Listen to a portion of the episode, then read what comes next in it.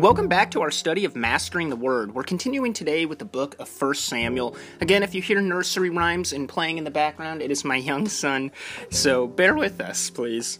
All right, 1 Samuel. First, the story of a priest. Samuel was a miracle baby. His mother had been infertile and prayed long and hard for a child because she was so aware that her child was a gift from God. When he was old enough, she sent him to live at the temple and to be raised and apprenticed by Eli the priest. When Samuel grew up, he was the leader of Israel, but with Israel wanting a king, a king, this could change everything about Israel's government. They had only been ruled by God and then a few judges. See the book of Judges as referenced in our study. Samuel tried to dissuade them, but Israel demanded they wanted to be like all the other countries around them. A, a logic you might recognize from an argument with a middle schooler. so it was Samuel who anointed their first and second kings. Then, the story of a king. The first king of Israel was a young man named Saul. He had a lot going for him and did many great things for Israel. He was committed to God, at first. Then he wavered, then he fell, then he literally went insane, as they might, as they have written here. Again, I'm reading from the Everyday Guide to the Bible. During King Saul's most troubled moments, he was calmed by a young musician named David. Do you remember that old spiritual play on your harp, little David? David became best friends with Jonathan, Saul's son. Like did Saul, excuse me, little did Saul know that because he had stopped obeying God, he would one day be replaced by David. As Saul began to realize David's growing popularity, he became jealous and angry and increasingly distressed. He treated David like an outlaw. King Saul finally died in a battle along with his two sons or excuse me, along with his sons, I added the word too, forgive me, David's best friend, Jonathan. Did I say sons? I meant son. Goodness, I'm all over the place. then, the story of another king. David was anointed future king while he was still a young and very unlikely candidate. He was anointed by Samuel after God rejected Saul as the right, uh, excuse me, the rightful king. Soon after, David was honored with the opportunity to play music before King Saul. The king was so impressed with him that he made David an armor bearer. This is how it came to be that David was at the camp when Goliath made his challenge. You probably remember the story about little David taking a slingshot out to meet the giant Goliath and killing him with one stone. This was the beginning of David's leadership, but it was the beginning of the end of Saul's. For the story of David and Goliath grew, the people of Israel started comparing David and Saul. Eventually, Saul resented it so much that David was left a refugee, an outlaw wandering from cave to cave, trying to survive against Saul's anger and his armies. When Saul was killed in battle, David sincerely grieved for him. Then David took over the throne.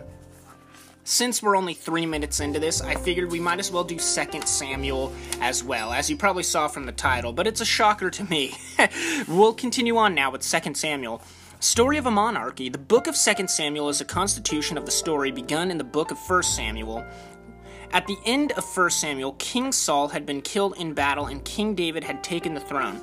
2 Samuel is all about King David's monarchy the rise of David. David was an increasing, excuse me, David was an interesting character. The only other person in the Bible has more stories about is Jesus. David was a great man, but not always a good one.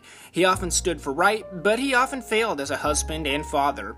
The first 10 chapters of 2 Samuel are about the great things that King David did. He built a strong and prosperous kingdom. He returned the Ark of the Covenant to the tabernacle. He made plans to build a temple. He kept a lifelong promise to his best friend Jonathan, who died in battle with King Saul, and took care of Jonathan's physically challenged son.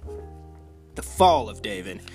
David's most uh, famous mistake and the beginning of his fall from power was an affair he had with a married woman named Bathsheba.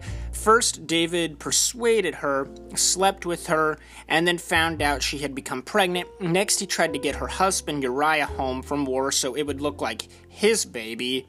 Poor Uriah, besides having an awful name by today's standards, they might say, again, as the book is written, so revered the king that he wouldn't even go home and enjoy being with his wife while he was on leave. Next, David set Uriah up to be killed in battle. So David was guilty of adultery, attempted pa- uh, paternity, excuse me, paternity, fraud, and murder, all from seeing someone bathing and giving into temptation. This is a king. David ended up making Bathsheba his wife, but the baby died. They later had more children, including the future King Solomon. David's dysfunctional family. After David's affair with Bathsheba, his life only went from bad to worse. His children by the first wives were out of control. One son, Amnon, raped his half sister.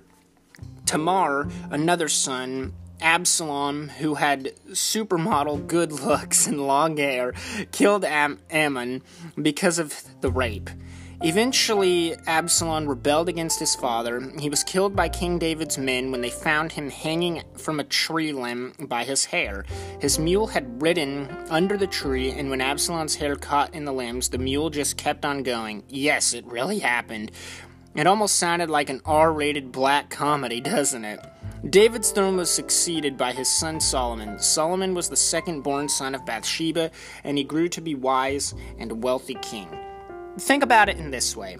One of the most important things to know about David is that God called him a man after his own heart, as mentioned in 1 Samuel chapter 13 verse 14. As you have read, David's life was far from perfect. Because of that, he was a great example to us that God desires our faith and is on the basis of that faith he approves of us. Then he walks with us through our mistakes and failures, redeeming us on the basis of that faith.